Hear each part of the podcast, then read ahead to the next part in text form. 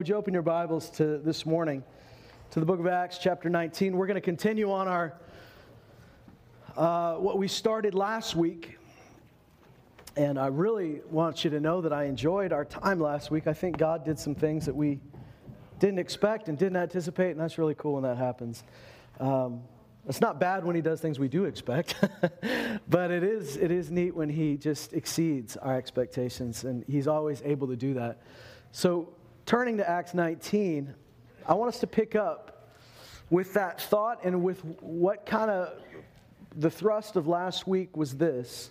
If you weren't here, I'll try we'll try to recap some without rehashing everything. But really, one of the ideas and one of the realities, as we talked about earlier in the service, that most of us are aware of is the fact that, uh, you know, society around us, the culture around us, is not moving in a very good direction. I mean, I think that's pretty obvious, don't you think? We talk about the phrase that's become kind of in vogue these days that I want to be on the right side of history. But that phrase presumes that history is moving in the right direction, that culture is moving in the right direction. Uh, we may be on the wrong side of history to the people that are writing the history books in the next decade, in the next century. I don't know. We may not look like the people we think we're going to look like to them. But the, the, ultimately, at the end of the day, it doesn't matter what history writes. It doesn't matter what people think. It only matters what the master thinks. And he's the only guy you're really going to have to answer to at the end of the day. That's right. That's right. Come on. You're going to have to answer to him for what you did with what he gave you. Come on now. For your faithfulness, for your obedience, for how you served him. And by serving him, you served others. And so this is the reality of our time is that culture does not look like it's heading in a good direction. How many of you are aware of the fact that, that you know, if, if you were given a choice, that your kid said, Let me, let's watch an oldie, let's watch a movie from the 50s, or let's watch a movie from 2017, you would assume, now you may not be right, but you'd assume that the movie from the 50s would be cleaner. Right? That would be the assumption. Because culture's gone in a direction it's kind of departed from Judeo Christian values. It's, it's departed from a certain morality that, that, that uh, maybe the people in this country held for a while. We also know this that morality by itself is not necessarily godliness. Morality is good, but uh, there can be sinful morality as much as there's sinful immorality. Which sinful morality is, is a form of self righteousness, is a form of saying, I'm living a good life, so therefore I'm good to God. And we know that that that kind of righteousness still falls short of the glory of God. Paul said, My prayers for my brethren that they would be saved. For seeking to establish their own righteousness, they have neglected the righteousness of God, which is by faith. And so you can't just live by a nice morality and a nice tradition and expect that that's going to be life giving. It is in some way, and we, we understand this, that, that the scripture says righteousness exalts a nation but sin is a disgrace to any people. So we understand that the further society moves from the God standard, the worse off they are. We see the result of that. We see the result of the goals that culture has laid out. The goals of saying, this, if you have this, you'll be happy. If you have this, you'll be satisfied. And yet the people that get it are the most unhappy people in our, in our society.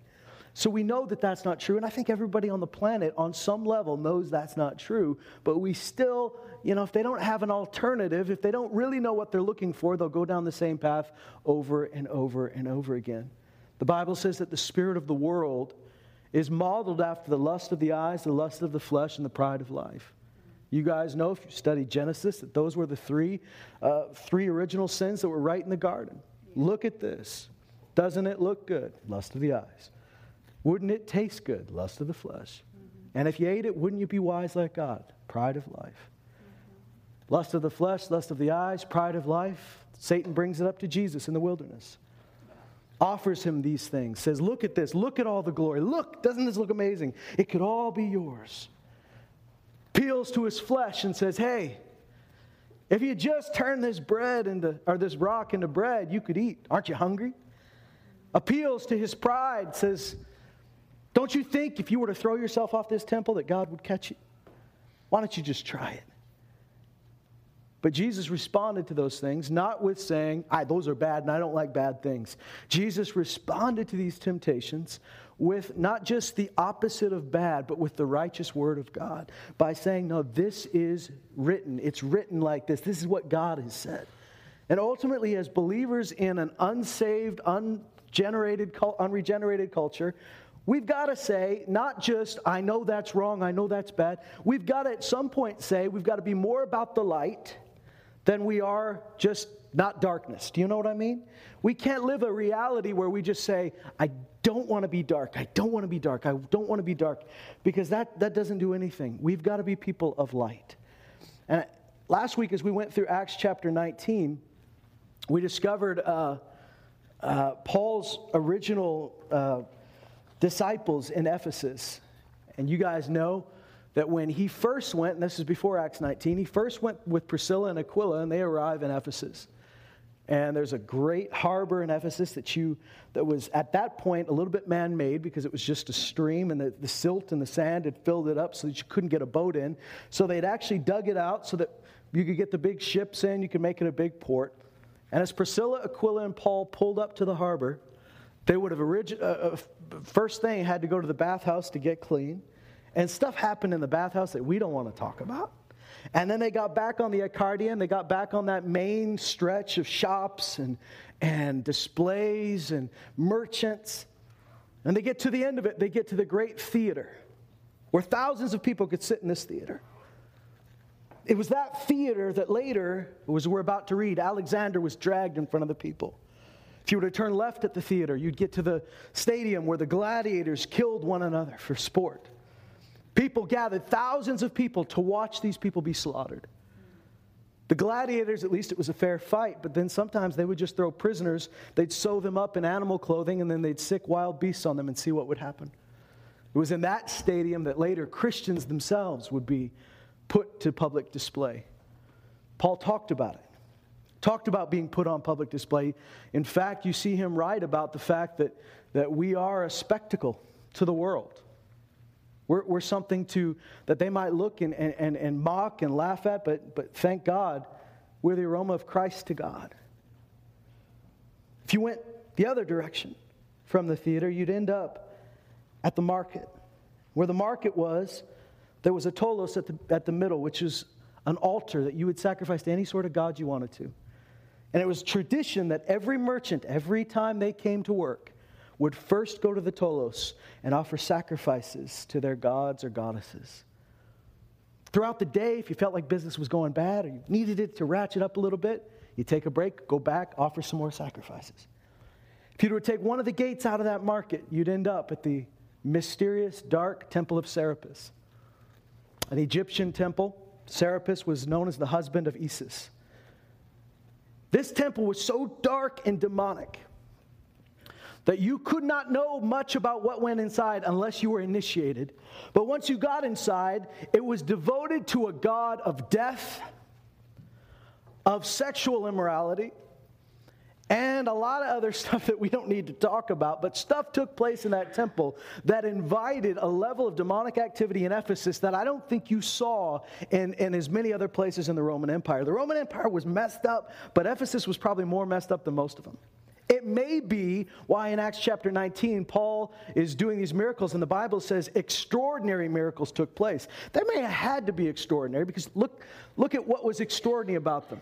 People were being delivered from evil spirits, isn't that right? Even sometimes by the handkerchief that Paul had.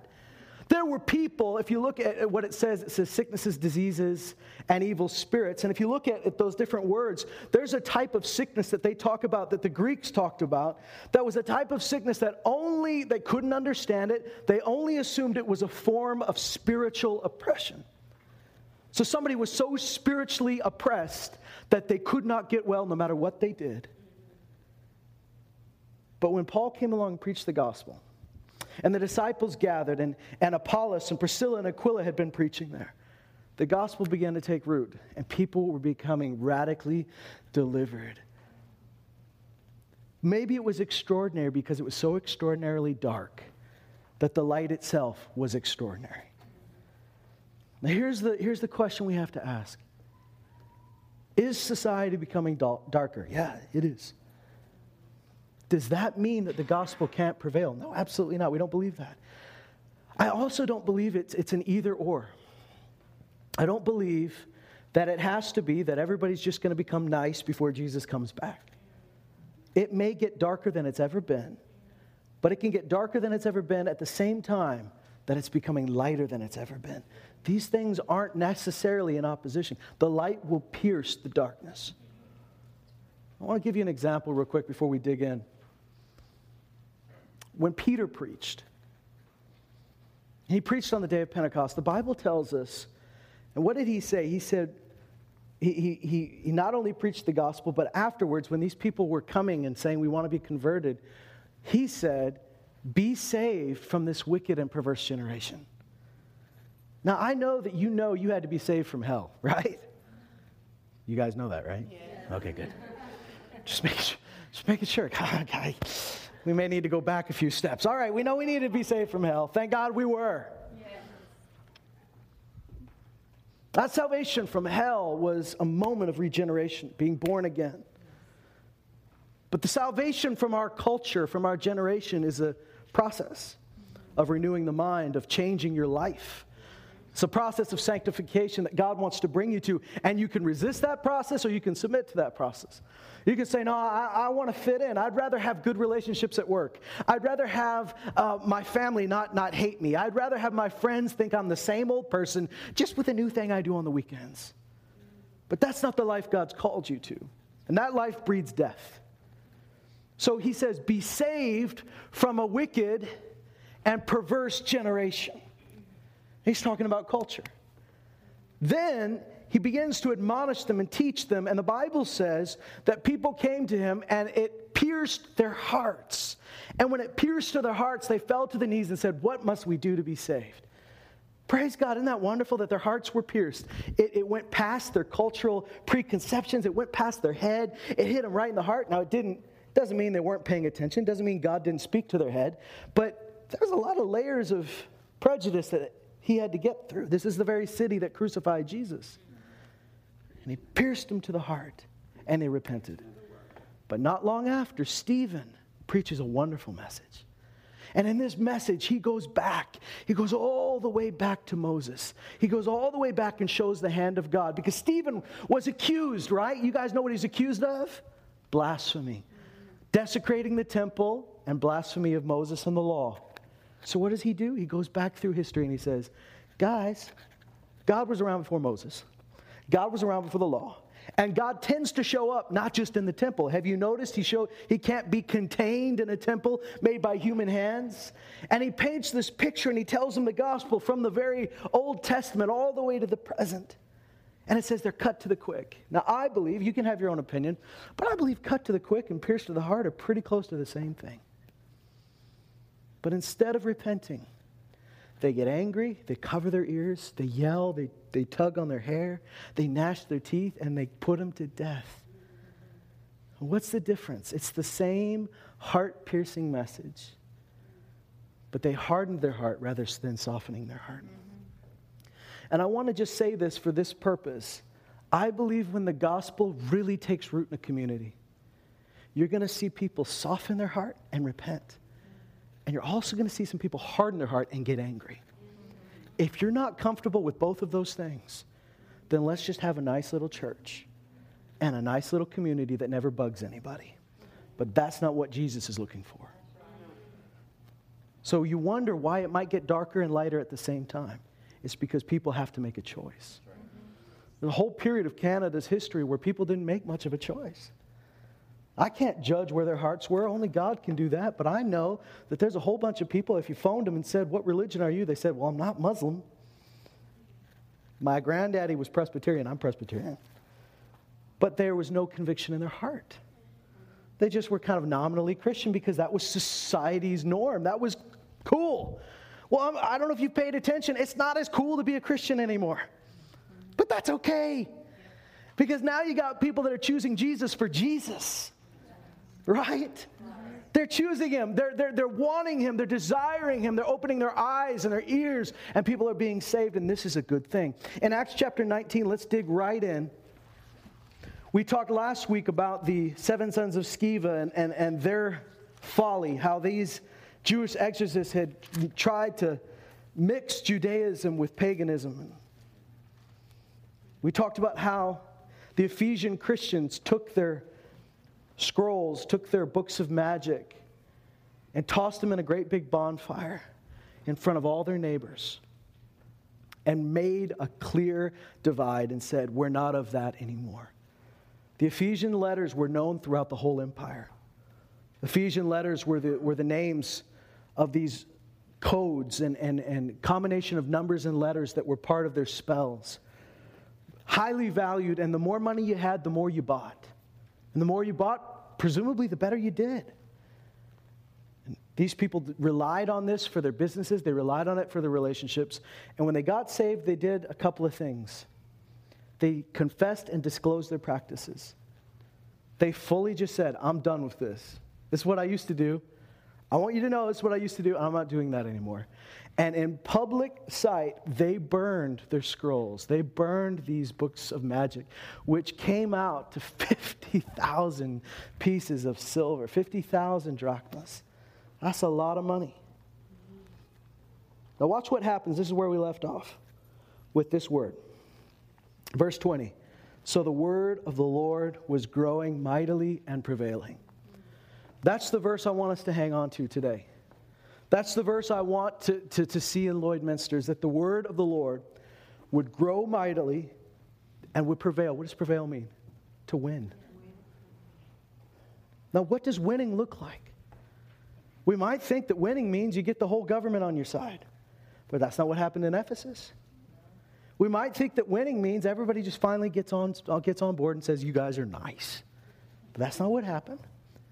Winning meant that those evil forces of darkness that had taken such deep root began to break down, be turned to chaos.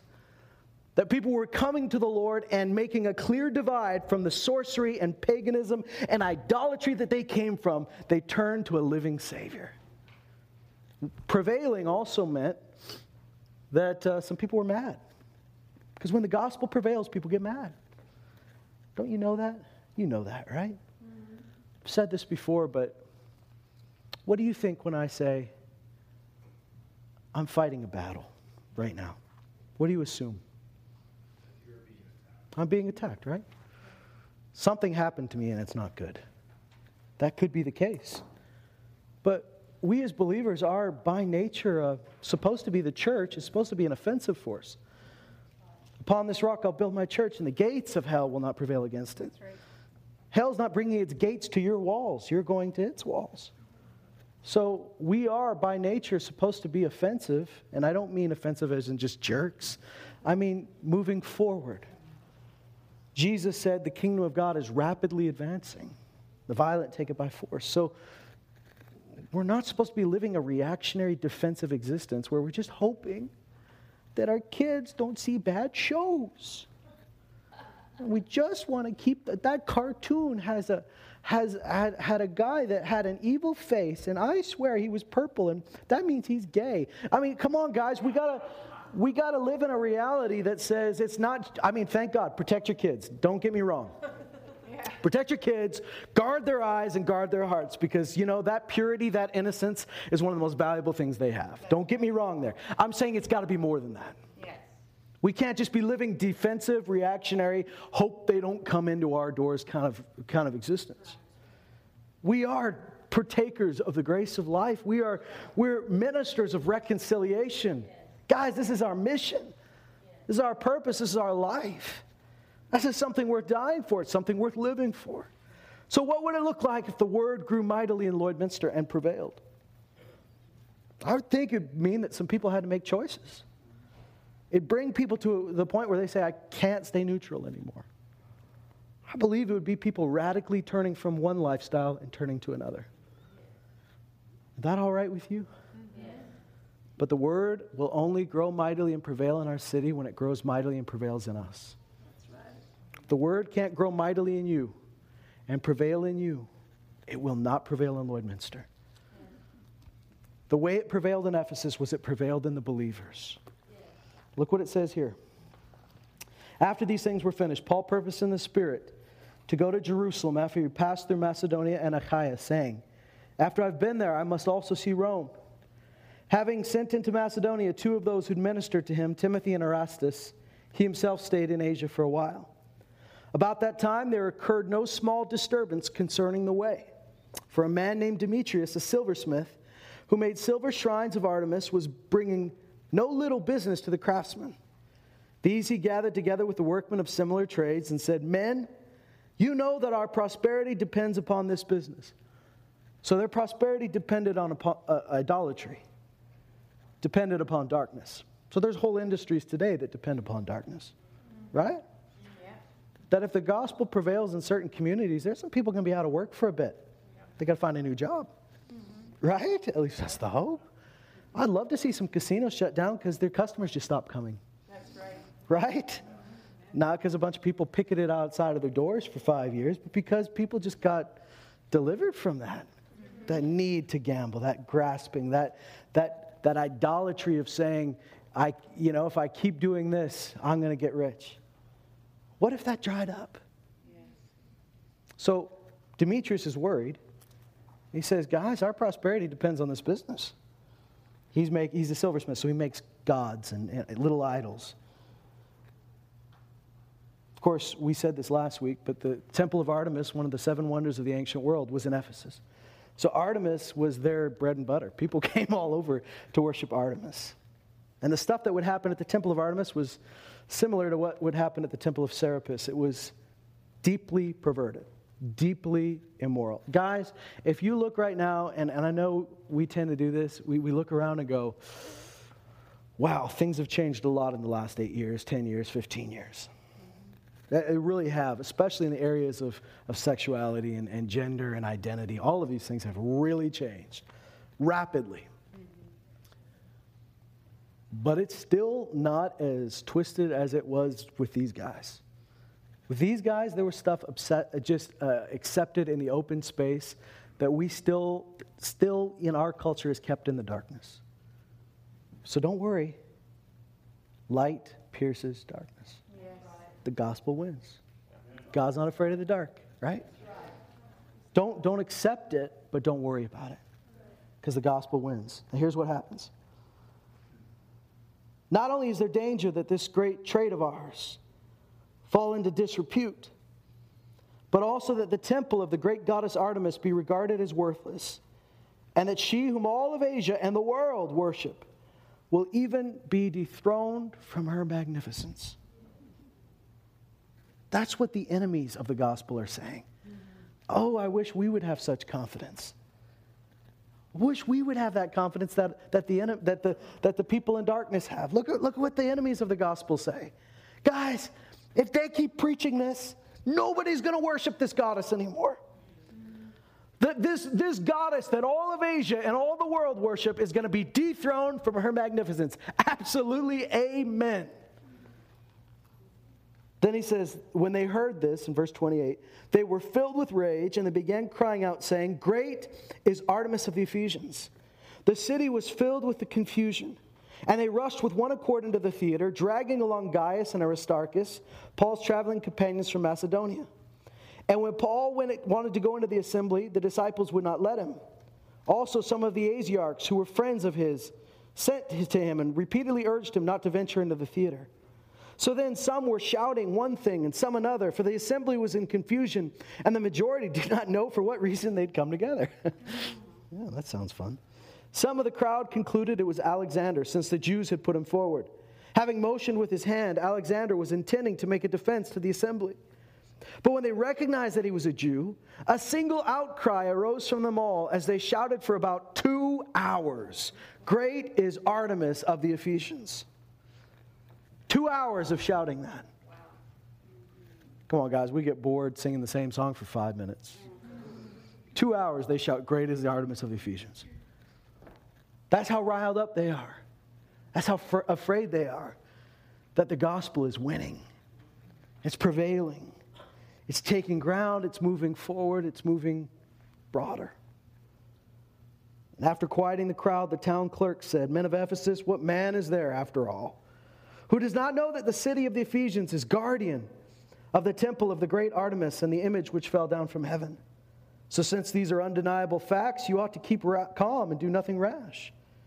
For you brought these men here who are neither robbers of temples nor blasphemers of our goddess.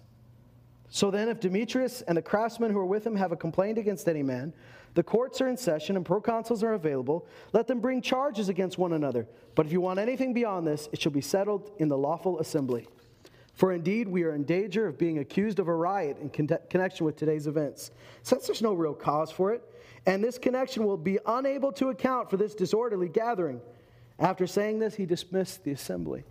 The reason I read his little speech is this. You'll notice that he said, These men are not robbers or desecrators of our temple, nor blasphemers of our goddess.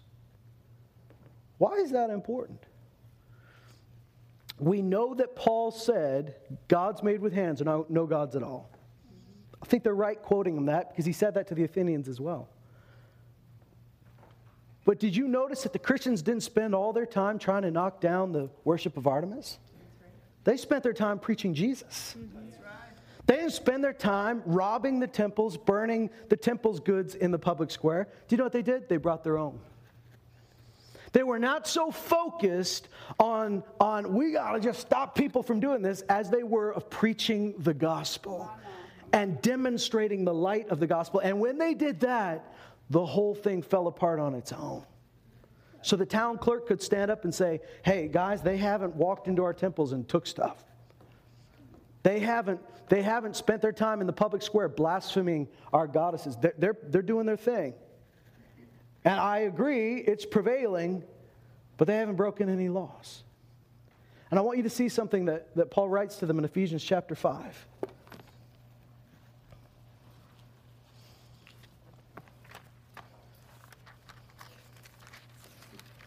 Because you have to know how do I stand as a light in a dark place? How do we stand against the, the aggressive immorality of a culture that we find ourselves in? Well, it's like Paul said to the Philippian church you got to hold fast to the word of life shining like stars in a dark universe. You've got to say, we're holding fast to life. We're holding fast to Jesus. We're holding fast to the truth we have. We're not going to let ourselves be swayed. He says in Ephesians chapter 5, therefore be imitators of God. As beloved children, walk in love, just as Christ loved you and gave himself up for us, an offering and a sacrifice to God as a fragrant aroma. But immorality or any impurity or greed, now listen, it's important that he named these three things. These are three things that you'd stay away from as a Christian, anyways, but these are three things that are predominant in Ephesus. That word immorality there is actually a word that's pretty much exclusively used in the Greek language for sexual immorality. Why? Because sexual perversion had become mainstream culture. So he has to address it. Guys, don't let it even be named among you. That impurity usually speaks of a, an idolatry. Don't let that be named among you. Don't let greed be named among you. Let none of these things be named among you. Watch this as is proper among saints. Listen to that. That word proper could be used uh, fitting, appropriate. Why does he use that phrase? Why does he say that? Because he's reminding them that they are not just Ephesians trying to live a good life, they are now saints. Their identity has been changed. If you read Ephesians 1 through 4, you find him laying the case that we are now in Christ. We're not who we used to be. We are a completely different people. We've been seated, raised up and seated in heavenly places with Christ Jesus. We are not dirty, awful people trying our best. We have now been made by the blood of Jesus saints, holy and righteous. So we talk about authenticity. What does authenticity look like to you? I know some people that'll, that'll purposely go out of their way to use language or, or do things that, that would not make them stand out too much because they want to prove to everybody, hey, I'm being real. You know what I mean? I'm being real. I don't want to be one of those plastic Christians, man, who just like, you know, acts nice and has a plastic smile. So don't have a plastic smile. So don't be fake. Be sincere. Be real. But let me ask you a question What's real for you? Because he says immorality, impurity, and greed must not be named among you because it's not proper among saints. Your reality before you were a saint was that all of that stuff fit. It all was fine. It all fit who you were. But you're not that person anymore. So the problem is, is not that we're not being real, but that we're we're, we're afraid of the reality sometimes of what it would really look like for us to just embrace the fact that we're saints. And this is how saints live. And this is how saints talk. And this is how saints love. Because it looks like Jesus. So he says, This doesn't fit you anymore. It's not, it's not appropriate for you guys anymore because that's not who you are. Then he goes on, he says this There must be no filthiness and silly talk or coarse jesting, which are not fitting you notice that? It doesn't fit you anymore.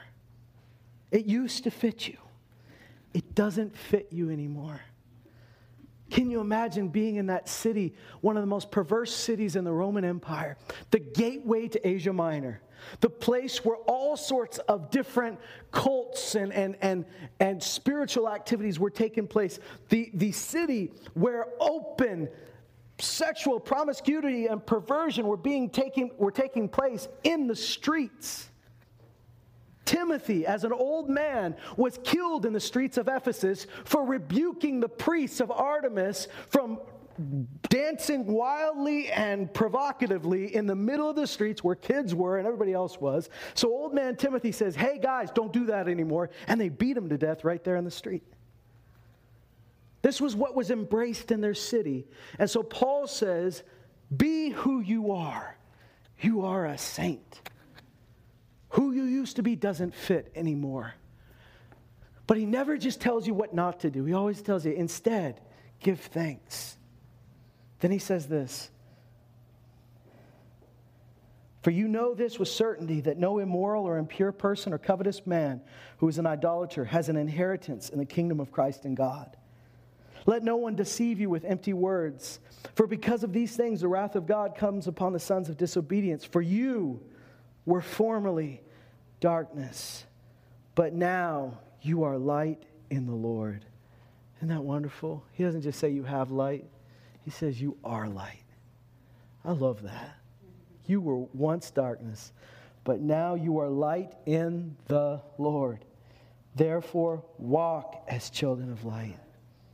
For the fruit of light consists in all goodness and righteousness and truth, trying to learn what is pleasing to the Lord. Now, listen. This is not faking it. This is not trying your best to act like a Christian. This is letting what's inside of you be your reality. Paul said, adorn your doctrine. Wear what you believe. Live out, work out the salvation with fear and trembling. For it is God at work in you, both to will and to do for his good pleasure. Hallelujah. So here he says, You are light. Just walk like it. This is what Jesus will do. He will redefine your identity, He will show you who you really are.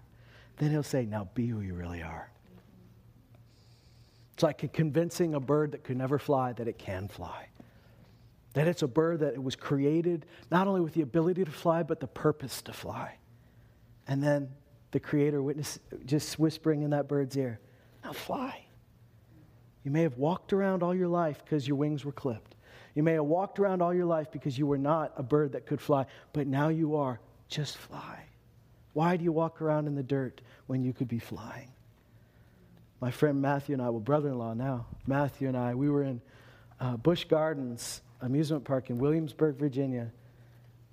And there was a whole section devoted to America, like really patriotic and they had a golden eagle.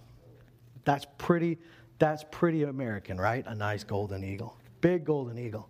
But they had clipped its wings. And I thought, I don't think this is a good representation of America. A nice big golden eagle just walking around. It was the saddest thing I think I've ever seen. This thing was created to fly. It was created to live. It was created to soar. I mean, this is not just something it does. Like that's its main thing. And you look at the poor things just walking around. Isn't that sad? It's not, it's not our reality. Come on, guys, we got to wake up to righteousness. We got to realize that it's not wrong for a penguin to walk around. That's not odd. It's odd for an eagle to walk around. It's not, it's not odd that people in the world act like they're in the world, that people in darkness act like they're in darkness. There's nothing odd about that. What's odd is that people in light act like they're in darkness. It's not odd when you go to a funeral and you see a corpse in a casket. That's not odd. It's odd when you who are alive stay down and act dead for 24 hours. That's odd. So it's not odd that people in darkness act like they're in darkness. It's odd when people in light act like they're in darkness. So what Jesus says and what he says through Paul here is hey, you guys are light. So be light. Walk as children of light. He says this You not participate in the unfruitful deeds of darkness, but instead, even expose them. For it is disgraceful even to speak of the things which are done by them in secret. We talked about that temple of Serapis, the secret things, the temple of Artemis, the temple of Isis, which was over there. There was uh, several more. He says it's disgraceful to talk about these things. They're doing things in the darkness, but here's what he says You don't participate in these things, you expose them. How are they exposed? Do you like start a blog? Letting everybody know what's going on. I'll tell you what exposes the darkness people living as light. You know why? Because people don't realize it's darkness until they see something else. They don't even realize it's dark until they see somebody walking in the light and they go, Whoa, really? This, this is the difference? Your light exposes darkness. You don't need to write 15 books on the darkness. You need to live in the light, and the light will expose the darkness. Now, there's a time for calling it out. There's a time for saying it. There's a time for speaking against unrighteousness. But let me tell you the greatest evidence, the greatest conviction that that's dark and this is light is by you demonstrating the light of the gospel. Right? Because you could sp- you go to school and learn all the counterfeit bills that are out there. Or you could find out what the real thing looks like and you'd know the counterfeit. He says this, and we're wrapping up here, guys. He says, all things become visible when they are exposed by the light. For everything that becomes visible is light. For this reason it says, Awake, sleeper, and arise from the dead, and Christ will shine on you. Therefore, be careful how you walk, not as unwise men, but as wise, making the most of your time because the days are evil. So then do not be foolish, but understand what the will of the Lord is. Don't get drunk with wine, for that's dissipation, that's wastefulness. But be filled with the Spirit, speaking to one another in psalms and hymns and spiritual songs, singing and making melody with your heart to the Lord, always giving thanks for all things in the name of our Lord Jesus Christ to God, even the Father, and be subject to one another in the fear of Christ. In a dark, twisted city, the gospel won. It grew and it prevailed. And for the gospel to win didn't mean that everybody suddenly got on board, but it did mean that it, it, it changed the city. And this is the instruction for people in a dark city, in a dark culture be light, be aware of those things that you didn't even notice before. Listen, to these Ephesian Christians that came out of paganism, they wouldn't have even known what they were doing was bad. They wouldn't even known it was wrong until they were told till they were shown. He says, You guys got to get that out. You, you can't have any part of it. You know, there's, there's a school of thought that says we should never really tell people not to do things because that's legalism. But, you know, like if they have the love of Jesus and the grace of God, they'll just naturally know. But that's not always the case. Because here, he has no problem saying, Stop doing this. Guys, don't do this. Instead, do this. In Ephesians 4, he says, Let the guy who steals stop stealing. But instead, let him work with his hands so that he has something to give to the one that has need. See, God is not just interested in keeping you from the bad behavior, He wants to give you the tools so that you live out the light that's in you. And I want you to know today you are in the midst of a dark culture, but you are, as it says in Philippians, like stars that shine in the universe. And we got to hold fast the word of life. And I want the word of the Lord. I want them to say, so the word of the Lord is growing mightily and prevailing in Lloydminster. It's growing mightily. It's prevailing in Lloydminster. But it's got to grow mightily and prevail in me. And what what's going to cause it to prevail is people stepping out of darkness into light and awaking. Waking up and saying, The time has passed for me to live like that. I used to live like that, but it was dark. I didn't know any better. Now I know. And I'm not just going to not live in darkness, I'm going to walk in light. We said this before, but the, you know, Peter didn't say of Jesus, and Jesus went about not doing anything bad. Says Jesus went about doing good and healing all that were pressed by the devil, for God was with him. Here's what God's saying to you not just try not to do what they're doing because what they're doing is bad. Walk as light. Demonstrate the glory of God. Demonstrate the gospel of Jesus Christ. Demonstrate the love of God. With everything we do, demonstrate Jesus. Awake, O sleeper, and rise from the dead, and Christ will shine on you.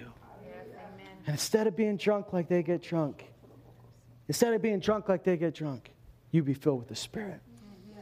Sing psalms and hymns and spiritual songs. Make melody with your heart to the Lord. Instead of going out and, and, and practicing sexual immorality, impurity, greediness, instead give yourself to the kingdom of God and trust that God is, is your source in everything. That you don't have to act or live like they live. That you can burn your old way of life and embrace His way of life because now you are light in the Lord. Walk as children of light. And when the light comes, it'll expose some dark things.